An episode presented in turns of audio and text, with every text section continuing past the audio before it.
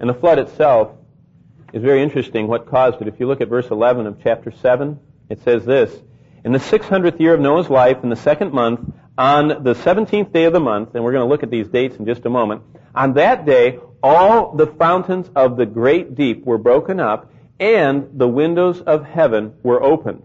And the rain was on the earth 40 days and 40 nights. What's interesting, we understand what the windows of heaven are, right? Rain. It's the fountains of the deep that are very, very interesting. Because this not only is perhaps uh, subterranean water, but most likely, and, and what we see, if you look at the planet, you can see that there was some time when the volcanoes were on high, high speed. I mean, there is so much volcanic activity. I mentioned the Columbian Plateau in the northwest part of the United States, 200,000 square miles of eruptions. At the current rate, there are 500 uh, active or, or semi-active volcanoes in the world. There are 1,500 dormant or inactive volcanoes. There are 2,000 altogether. If all 2,000 of them went off right now, they couldn't do what we have seen as far as the volcanic eruptions that are on this planet. So God opened the fountains of the deep. And the flood was caused by falling rain, erupting water from under the earth, as well as the volcanic effect. It must have been a horrific time for those who are here on the planet. Well, I want to show you tonight, real quickly, the schedule of the flood, because this is, I was sharing this with someone else. It's very interesting. This is unusual how the Bible describes to the day when things happen. And maybe you're someone that just zips along, you don't even notice this. But I want to show you, starting in chapter 7, verse 1, the chronology of the flood. And maybe you'll kind of get excited like I did. If we count uh, the year of Adam's creation as year 1, then Noah was born about the year 1056. So if we just take all the numbers as they are, and they must be in there for some reason, saying that this guy lived so long and this guy was born, etc., etc. But if you do that, Genesis 6.3 indicates that God gave Noah 120 years to preach and build the ark. Therefore, he was about 480 years old when he started. Why do I say that? Because it says in chapter 7, verse 11, that in the 600th year of his life, it all started. So if it started in the 600th year, and if he had 120 years to build it, then he was 480 when he started, and he did it for 120 years. And I just believe they did it in 120 years. And I was reading someone that calculated how fast people can build.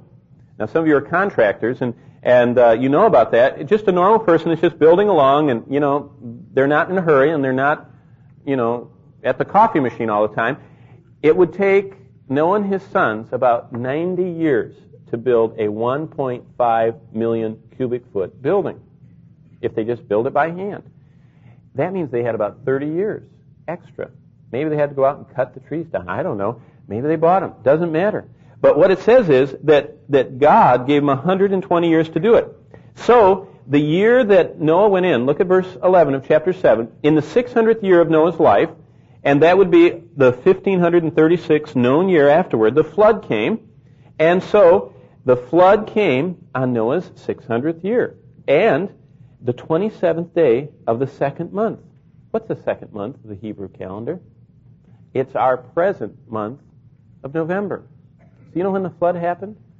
November 27th in the 1650 something year after creation. That's really interesting.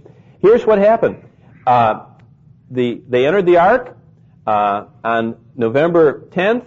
The floods came on November 17th. And December 26th, the rains end. That's the 12th verse. And it says, And the rain was on the earth 40 days and 40 nights. So 40 days later, the rain stopped. The ark rests. Look at chapter 8, verse 1. On April 17th.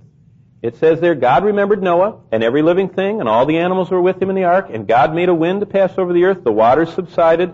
The fountains of the deep, the windows of heaven, I'm reading verse 2 of chapter 8, stopped. The rain from heaven was restrained, and the waters receded continually. Look at verse 4.